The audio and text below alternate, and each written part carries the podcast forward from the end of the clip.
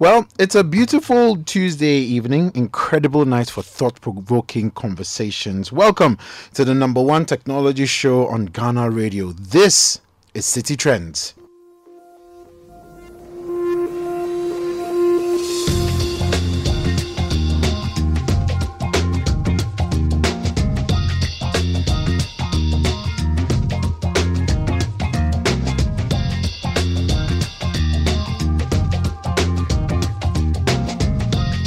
City Trends is sponsored by First National Bank, and we are so happy to have them on board to support us. On the show today, we talk about cybersecurity and everything else related to that, and especially looking ahead into the decade that we have entered. We will be exploring the kinds of threats that exist in our present time and the potential impact that they have on our lives, on our businesses, whatever. We'll also touch on what people, corporations, and the general public should be taking note of to protect themselves in this new decade. We'll have all the segments as well for you. We have the how-to segment, we have the app segment, we have the training segment, and of course we have your tech as well, where we will be finding out what sort of problems you've been having and what sort of solutions we have been able to come up with for you.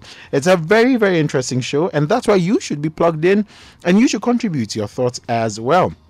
As well as your questions. 0549-986-996. The number once again is 0549-986-996. That is our WhatsApp number. You can alternatively reach us on Twitter using the hashtag CITITRENDS.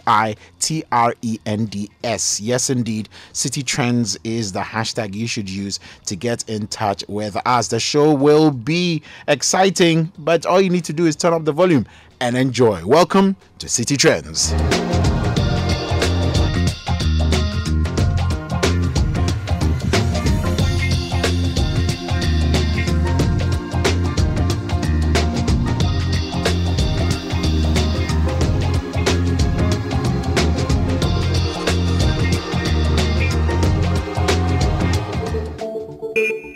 Share your thoughts and opinions on the show via the WhatsApp number 054-998-6996.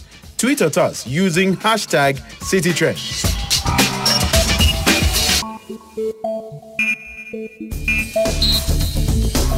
Has your computer developed a problem you don't understand? Is your phone refusing to respond? Is there a computer virus you're battling with? Are you having problems signing into your account? Share your tech problems with City Trends and we will get the experts to help you solve them. Send us your problems via WhatsApp number 054-998-6996. You can also send us a tweet using the hashtag CityTrends.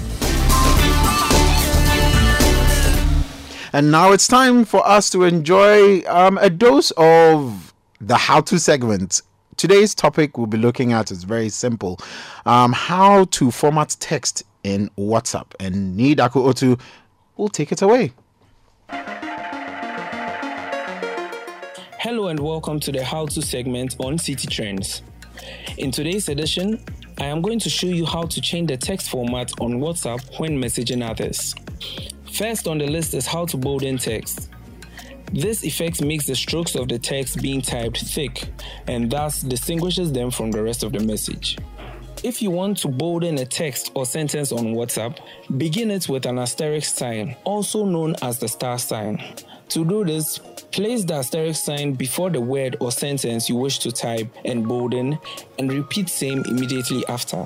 You should see the bolden effect take place right away. Please note, ensure that there is no space between the asterisk sign and the first letter of the word following immediately after. Also, at the end of the word or sentence, ensure that the same thing doesn't happen.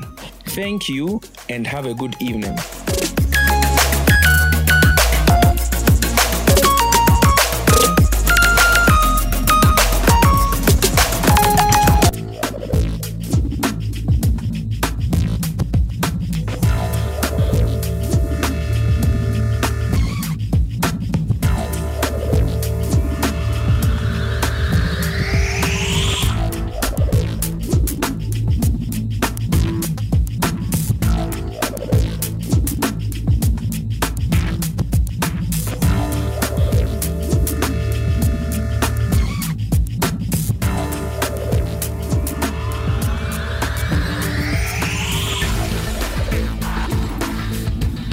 And now we jump into our main conversation for today. We are talking about cybersecurity in the next decade. And we will, like I said, be exploring the kinds of threats that exist today in our present time and their potential impact on our daily lives. We'll also be looking at what kinds of trends we are seeing with regards from like a global perspective or even from a local perspective about what kind of threats exist within the ecosystem, and also looking ahead into the years to come, what kind of threats we should be thinking about. Also, we'll be touching on what yourself, myself, people who own businesses, big or small, should be, you know, basically doing or keeping in mind when it comes to protecting themselves from all these cyber threats. My guest in the studio today has expertise specifically dealing with securing APIs and data protection, and she's worked in literally everywhere, from Germany to US to literally everywhere.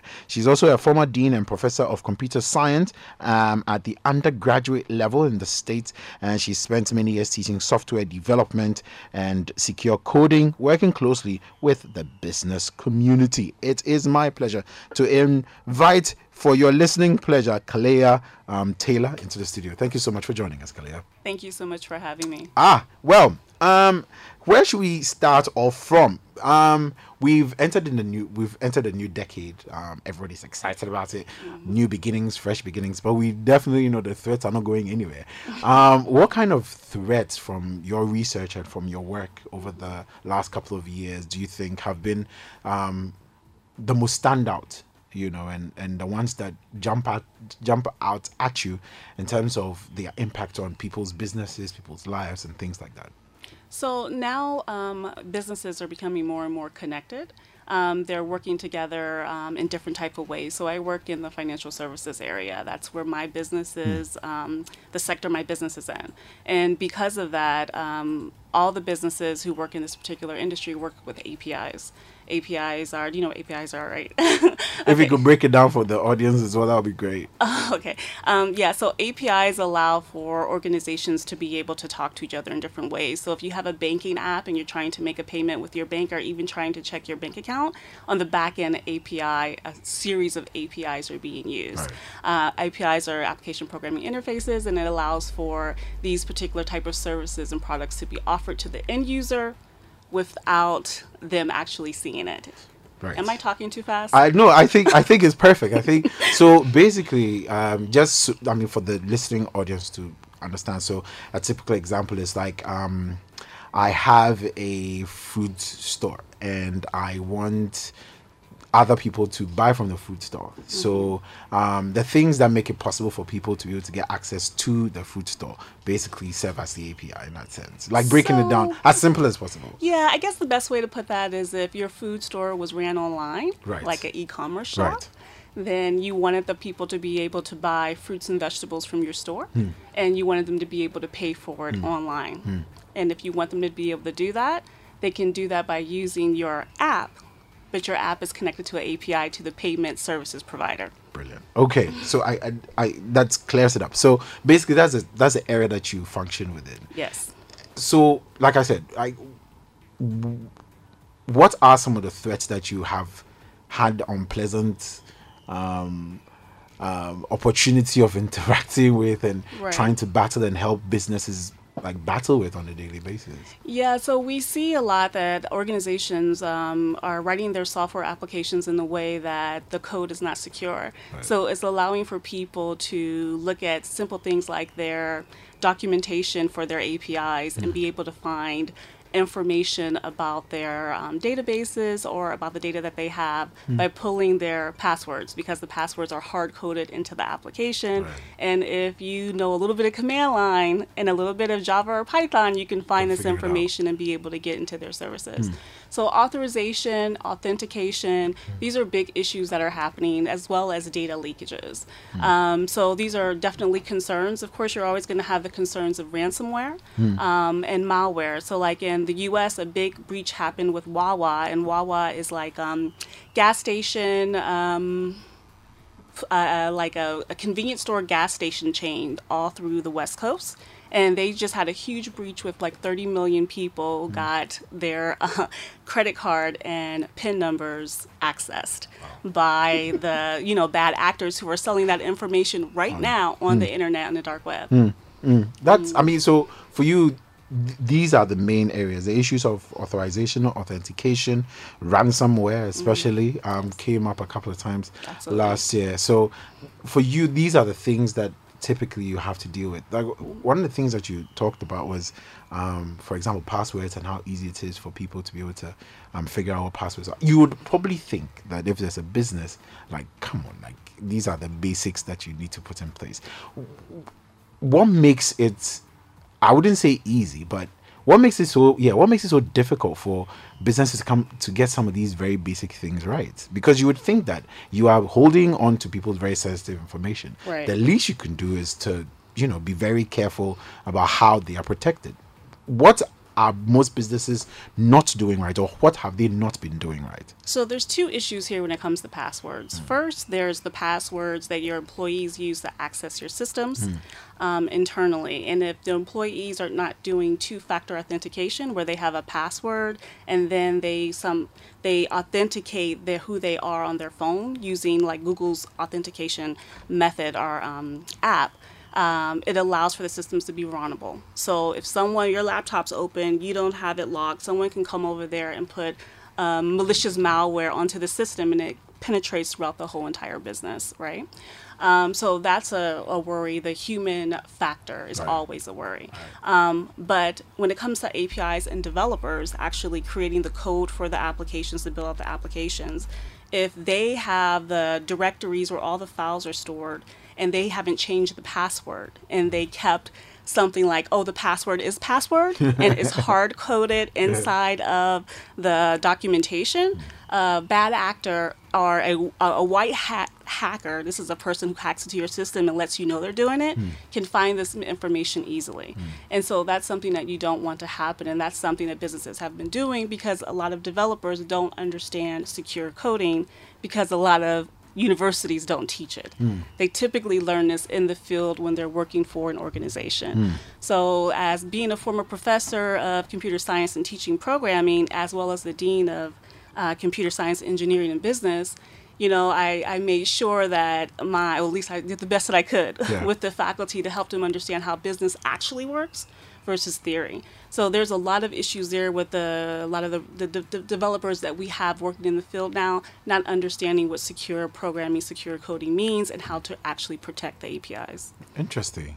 Well, listeners, you're still tuned in to City Trends on 97.3 City FM. We are having a conversation with Kalea Taylor, who basically works within the cybersecurity space, and trying to get an understanding of where we are currently with regards to cybersecurity and what we can do moving into the next decade to protect ourselves, to protect our businesses, etc. The show is indeed sponsored by First National Bank, and we are more than happy to have them on board. But I mean, this point that you raised, the understanding of not just practitioners, the understanding of the needs of industry as against how academia is preparing students for that sort of reality.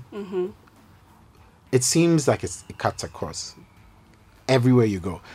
You would think that academia will probably be working to produce more and more students who can help to solve some of these problems. Like, what is holding academia back, and really what is holding the sector back from training people who can do this actively? Yeah, so when it comes to academia, I think this is going to be true across the board, whether you're in Ghana, whether you're in another country in Africa, Europe, or the US. The problem is so many academics just teach.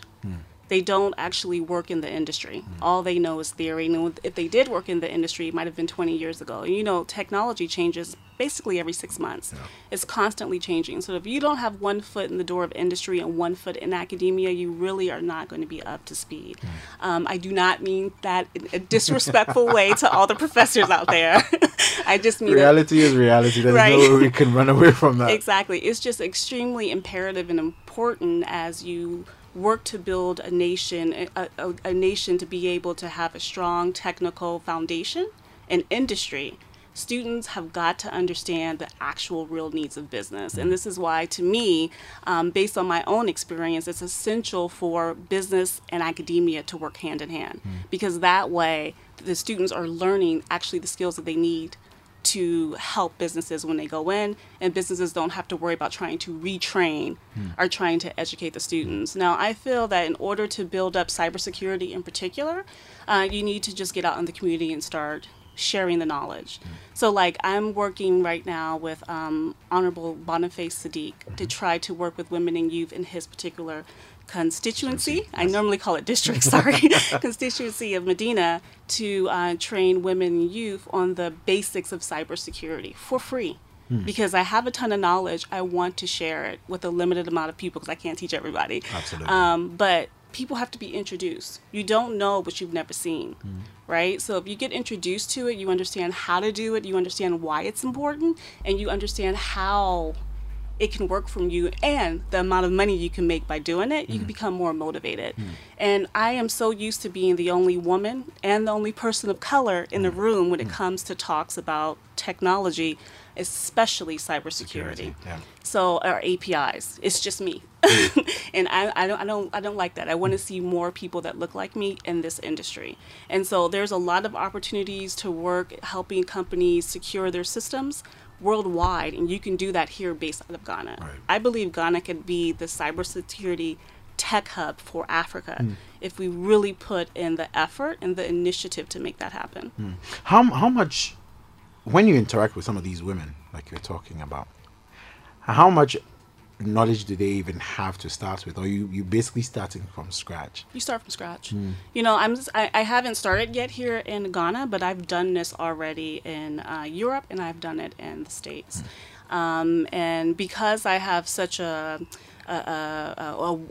wide network of women who are at different levels, both in academia and in business, you know, it's a great way to get them to interact with the women who want to understand and want to get into the industry.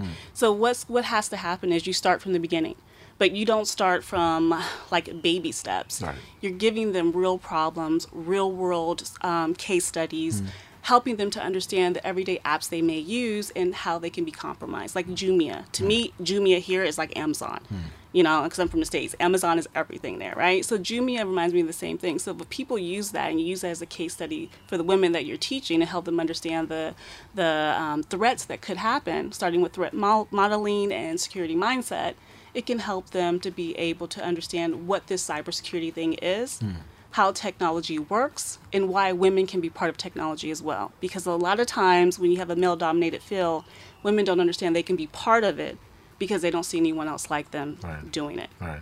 That's an interesting point there. I mean, it's a beautiful new year we have, 2020. Everybody's talking about the new decade, and everybody's getting all optimistic about it. When you forecast the next 10 years, next 5 years, what kind of threats do you foresee us having to battle with in this new decade? Yeah, so hackers are getting smarter and smarter. The same way an organization would do research and collaborate and find out what's happening with trends when it comes to cybersecurity, hackers do the same thing. So they're watching how you build your API. They're watching how you interact with your customers. As a matter of fact, sometimes they are your customer just to see if they can hack into your mobile device. So I think moving forward, they're going to find ways to use machine learning and AI to have malware be able to do it in such a fast rate, constantly hitting the system like bam, bam, bam, until they can get into your system to steal your money from your account. You know, it's already happening with the, what do they call it now? Smashing. It's like you go into a SMS and they're fishing for information. From the SMS. So you see your SMS and it looks like you have a delivery from a trusted source, but there's a spelling error in the name of that delivery company. You click on the link and now they're into your phone, and so you have malware on your phone now, and they're pulling your information. And by doing that, a lot of times they can see exactly what it is you're typing on your phone to get your account number from you to steal the money out of your bank account, which is what you see a lot with mobile money, right? So there's a lot of issues happening. Wow. I mean, I would actually want you to share with us some of those other things that are happening, or those other things that you based on your research you foresee happening, mm-hmm. because sometimes it's important to paint those real pictures for us to be able to get a sense of what exactly is happening out there. This one, for example, is very new to me and kind of scary. For you to get a text message and for someone to hack into your device using that text message is yeah. I mean, but there's a way to safeguard against that. I mean, simply don't click the link. If you know this is your trusted source, but the name of the company is spelled wrong, it's probably a fake, right? Or if you know that you can access that same information through your browser, you can still go on your phone, go through your browser and check that information. Don't click on the link in the SMS. That way you won't have your system be vulnerable to attack. Organizations could help with this by making sure they secure their mobile applications. Like, there's fixes you can do by making sure that you can secure the code that you have within your mobile application so that your customers won't be subjected to these type of hacks. However, nothing is foolproof, right? So it's things like this can always happen. You know, that's not very reassuring. Well, you know, it happens. You know, and it's true for any industry though, because when we're talking about the future and what we see happening, when you look at how things are interconnected using IoT, Internet of Things, the shipping port, the containers themselves are tagged. Every item within the container could be tagged, and they always know where things are going, but a hacker can get into that and switch things up on you. You know, so you have to be able to protect your systems in a way that there's a fail-safe there. So if you know that someone has actually accessed your system, you can shut down that information in a specific application container, like Docker or Kubernetes. Like isolating it. And you can isolate it into a particular container, and then you can switch it over to the next one so that you can be able to have your system still up and running. That Wawa attack I told you about earlier that just happened, the malware was in their system for 9 months. 9 months before they found it. And it only took them a few days to shut everything down once they found it. But can you imagine how much information you get when something like that happens? Yeah. And then one more thing. So I go sometimes, I'm looking, I'm researching, and I'm trying to see what Ghana is doing. So I'll go to the ministry sites and I'll look for information. Majority of the sites for the ministries here in Ghana are unprotected. You can easily throw a cross-site scripting, script in there, or you can go in there and put. You can just do bad stuff, is what I'm trying to say. You can do a lot of bad stuff. And I think it's hilarious and bad that these ministries of the government are unprotected. I don't understand why. I'm just that's my. How bad? How can you illustrate how bad it is, or how easy it is for someone to be able to take down some of these sites, for example? It's very easy if you know command line. If you know command line and you know the particular software that you can use to be able to push into the website a malicious code, a malicious JavaScript code, to either take down a site or put up a mirror iframe so the person thinks they're on the ministry's website, but they're actually on a fake site, giving them false information. It's extremely easy. You can do it in probably, depending on how good you are, 5 minutes, 15 at most. And if you just started, maybe an hour, because you're doing some Google searches. And just, you know, I just noticed that yesterday, so I just had to mention it. Wow. Oh.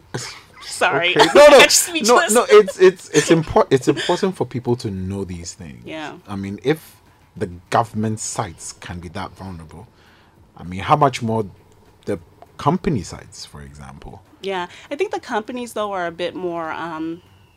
I want to believe the companies are a bit more aware and a bit more proactive. I do believe that the tech community here are well connected with folks across the world, so they are aware of a lot of the threats that are happening, and so they work towards protecting themselves.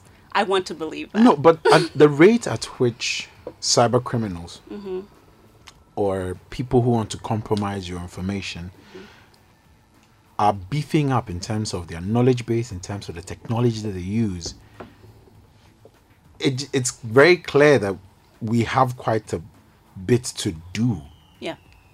Absolutely. Know, and I it's just very upsetting when you think about it. It's upsetting, but it's also opportunity, and I think that's what makes it so fascinating is because a lot of the cybercrime here is not as sophisticated as it is in the West, right?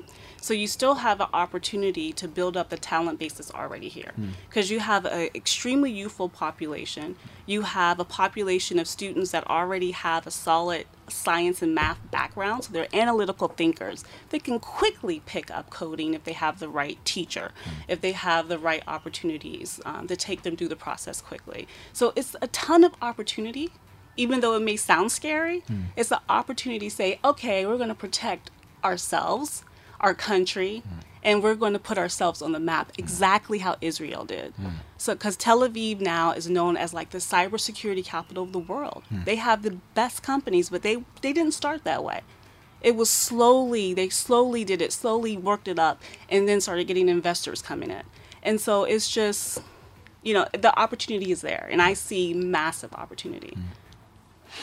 In terms of being ready, both from a state point of view to a countrywide point of view, like individuals, everything, what are some of the things that you would probably advise for us to start doing or taking note of or start preparing ourselves for in terms of just being ready? Right. I think first and foremost, people have to be accepting and willing to allow a third party to come in and do an audit or help them understand the systems that they already have. Help them be able to see, are there any anomalies within your database that you have now or how you're running your website? Are the services that you're providing that were unusual? Because those anomalies are probably a bad actor looking into your systems doing reconnaissance, like they're watching you. They're trying to see patterns so that they can use those patterns against you to attack you. So, yeah. It's just, I just feel like there's just so many ways that the country can go ahead and say, we want to take cybersecurity and technology seriously, but it has to be a partnership between government, academia, and business, or else it won't work. You know, people can't expect the government to take care of all these things. Academia certainly can't take care of all of it, and business, people are running their businesses. So it has to be a partnership between the three, and they have to come together collectively, like, you know, just like a working group to say, this is what we want to achieve by 2022. This is what we want to achieve in the next 5 years. This is how we're going to achieve it, but be willing to bring in people who understand this field and the nuances of helping people learn and grow, as well as the nuances of cybersecurity and which area of cybersecurity they're most concerned about, because there's niches, niches. What scares you most about cybersecurity in this new decade? How quickly people are learning new ways to take control of your data, because data is king. Whoever holds the data holds all the assets. Data is worth more than gold, is worth more than oil at this point in time. And I think that for Africa, I'm not sure if people understand how important their data is. And I know that there's a lot of initiatives here in Ghana to protect data, but it's extremely important to make sure that that data is protected at all stages. Final words before you take leave of us, Kalea. Any final words? Oh, thank you. Yeah, thank you so much for allowing me to speak on your channel. I really appreciate that. I'm excited to be here in Ghana. I came to Ghana because of the Year of Return. And I decided that because there was an open invitation, like and because I wanted to understand my own heritage, it's time for me to come back. And with that, I'm bringing my knowledge, and I'm hoping that I can share that with others so that I can get more people excited about cybersecurity. How can people get in touch with you if they want to? Oh, they can email me because I can't remember my phone number. I can't remember the Ghana number. Email works best. Yeah. Do you want me to just say it? Yes, absolutely. Okay. You can email me at KTAYLOR@cctc2028.com. And that's it. That is how you can get in touch with Kalea. Thank you so much for making time to join us and for the Knowledge Express on the show. I think we've taken enough notes to know what we should be doing, how we should be doing it, and how we should be preparing ourselves for a very scary looking decade in terms of cybersecurity. Thank you so much for joining us on the show. Thank you. Brilliant.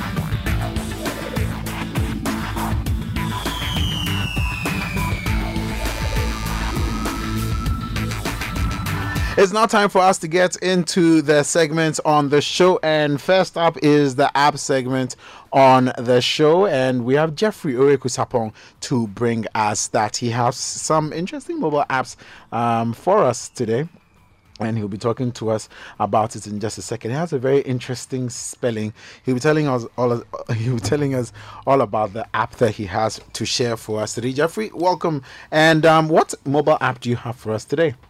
Good evening to you and to all your cherished listeners. Bonsoir. How political. Okay, so tonight's app, it's called Plenu. Plenu. Mm-hmm. Plenu. Yeah. P-H-L-E-N-U. Okay. Plenu. Let's listen to Daniel. Okay, yeah. Let's listen to the man who came up with the app. Let's go.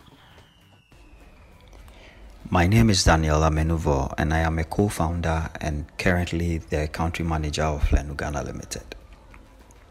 Flenu is spelled as P-H-L-E-N-U. P for Papa, H for Hotel, L for Lima, E for Echo, N for November, and U for Uniform. It is an Ewe expression which literally means to buy something. The Plenu apps can run on Android as well as iOS, and as such can be found on both the Play Store and the App Store. Plenu is designed to connect merchants locally present in Ghana with consumers who are both home and abroad. And this is done through 3 interrelated apps that bring you endless opportunities. The first is Plenu Business, and this is for merchants who are willing to sell on the platform. The second is Plenu for customers or consumers willing to buy from the merchants who have listed.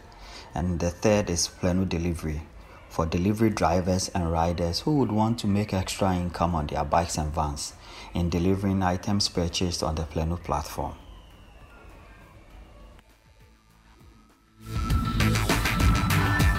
So Plenu is the app that we have for you. It's P-H-L-E-N-U. Firstly, it's kind of difficult to pronounce, but it sounds like a pretty interesting app to look at. So I guess when you're mentioning it, in your head, break it. You mention the P, then you add the H.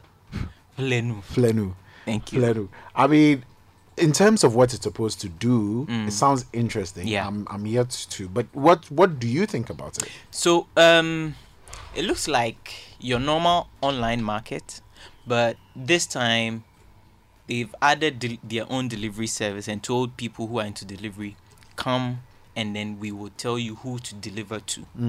You know, normally you have this thing where online markets find delivery companies to deliver for them. But this time these guys are saying that into one platform. We will do it ourselves. That's how it's looking like, and it looks like a very interesting thing. According to them, they are in Ghana. They're also in Nigeria. And it's also open to the US market. So they say they are working hard to get more markets. Right.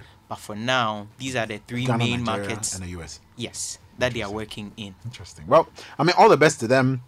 Plenu, all the best to you guys. Thank you for getting in touch as well. At least Ghana knows about your app now. So, listeners, you can try it out. The spelling is PHLENU. PHLENU. Please get in touch. Use the app and let's get to understand. You know what your tell me what you think, what your challenges are. But you can let Jeffrey know all about that. So you can get in touch with me on Twitter. My handle is OJSapon. Go there. My email address is there if you want to send me an email. Let's get talking. And then if you have an app, some people have 100 million users. You have less than 1,000. Charlie, get in touch. Let's know what your app is about. And then let's see how good it is. You get the right reviews, the correct reviews, not the ones that will tell you it's good even if it's not.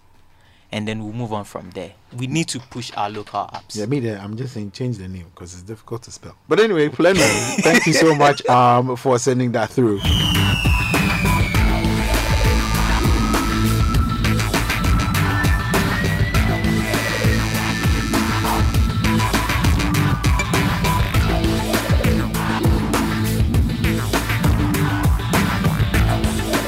It's now time for us to delve into your device.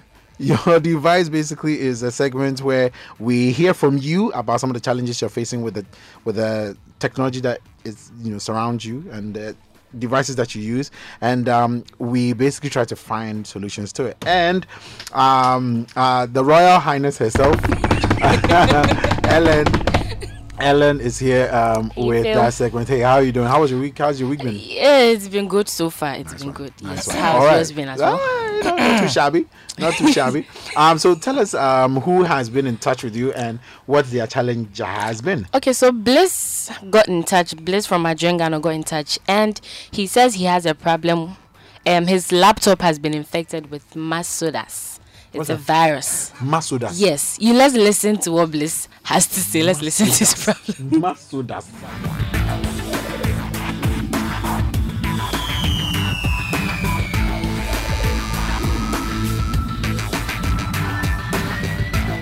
My PC has been affected by Masuda's virus. I investigated and realized that one of my colleagues had transferred some files and folders from another PC onto the external drive so that he can format the PC. For now, there is no document on the PC or the external drive that you can access. Anytime you try to access a Word document, all the folders, including musicals, become a Word document. If you want to access a PDF document on that external drive, all those documents become PDF. I want to find out if there is a way out. That's a very serious situation. That's a very, very serious one. He finds himself in. Yes. How does he go about resolving that problem? No, but I would find it very weird if I should open like VLC and then it turns to be a Word document. Yeah. Like that would be so. Masu what? Masuda's virus. I mean, if you're out there and you're facing, this same problem, you have this virus infesting your machine. I'm guessing hopefully we have a solution for him. We do. Okay, hopefully. So let's hear the solution then. Masuda's is a malware classified as ransomware. What it does is to encrypt your files and request for payment, after which it will release your files back to you. In most cases, it will store the decryption codes on your computer. If you have this particular scenario, then you can download a software called Stop Decryptor. If you Google it, you'll find a Stop Decryptor. Run Stop Decryptor. It will look for the keys and it will decrypt your files for you. If not, then you are in a very hard place. Your best option is to scour around websites of antivirus companies like Kaspersky, ESET and the like, and look for ransomware decryptors, and if you are in luck you will find one. So it's basically a luck business. Yeah. Oh, if you are lucky. It's time for fasting and prayers. I'm really sorry. I really hope none of you ever get into It's time for prayers. I really hope none of you get into this sort of situation. But wow. Look, I hope this solution works for you. I hope you can get it on Google and just download and it stops the situation. But if not, then like we said, I mean, this is why you have to get yourself a proper working antivirus. So you know, it's sometimes a bit of money, but at the end of the day, it helps to protect you from some of these things. It helps. Wow. Anyway, Ellen, thank you so much. If anybody has any issues. Yeah, so if you have any issues with your phone, your laptop, just get in touch. My Twitter handle is at EADAPA. The DAPA is DAPAAHEA DAPA. Or you can WhatsApp us on 0549 986 996. 0549 986 996.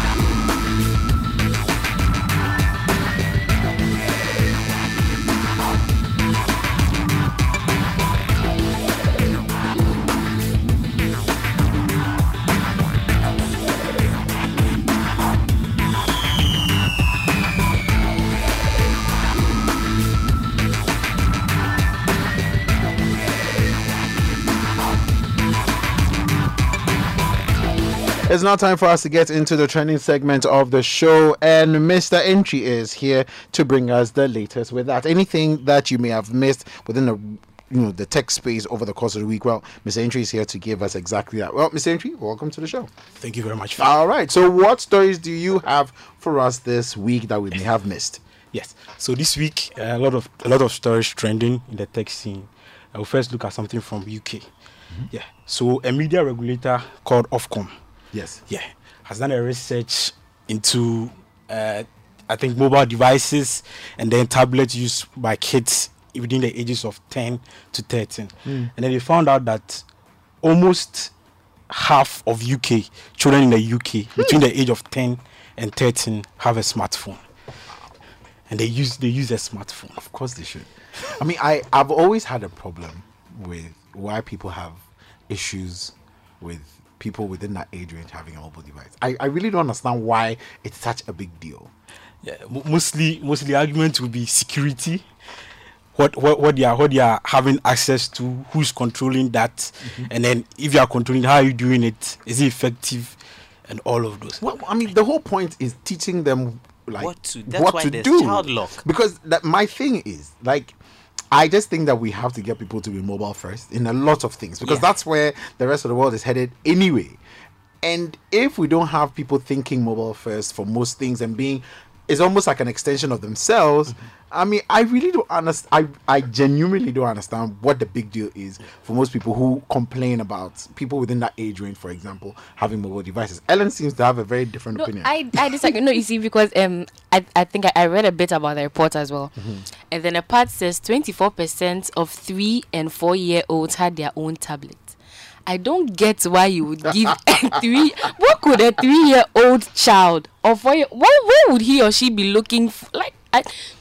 Charlie? No, but okay. So, I mean, that's why there are restrictions, right? You can create like accounts for them where you restrict them as to what they're supposed to use. No, but you know, kids are smart. Yeah, of course. They will definitely learn. No, but and you can't always be with them. Yeah. But here's my question though. You don't get them the device. Does it mean that they are going to be totally banned from using your device? Of course not. Good. Yeah, but then they have friends who probably have those devices anyway. So there are conversations and things on your phone the child may not be supposed to see. What is the probability that when the child gets your device, they will not see those things? I feel my problem has to do with the age. Of course, if let's say your child, your 3-year-old son should take your phone, most of the times what we do is we don't even allow the child, because you don't have probably children friendly stuff on the phone. Mm-hmm. So you wouldn't even want to open the password or give the child that access to go through your phone, because it's not something the child will find, let's say, cartoons or whatever he or she wants or expects to see on the mm-hmm. phone. So I just don't side with the whole argument of giving your child a phone, purposely buying the tablet for the child.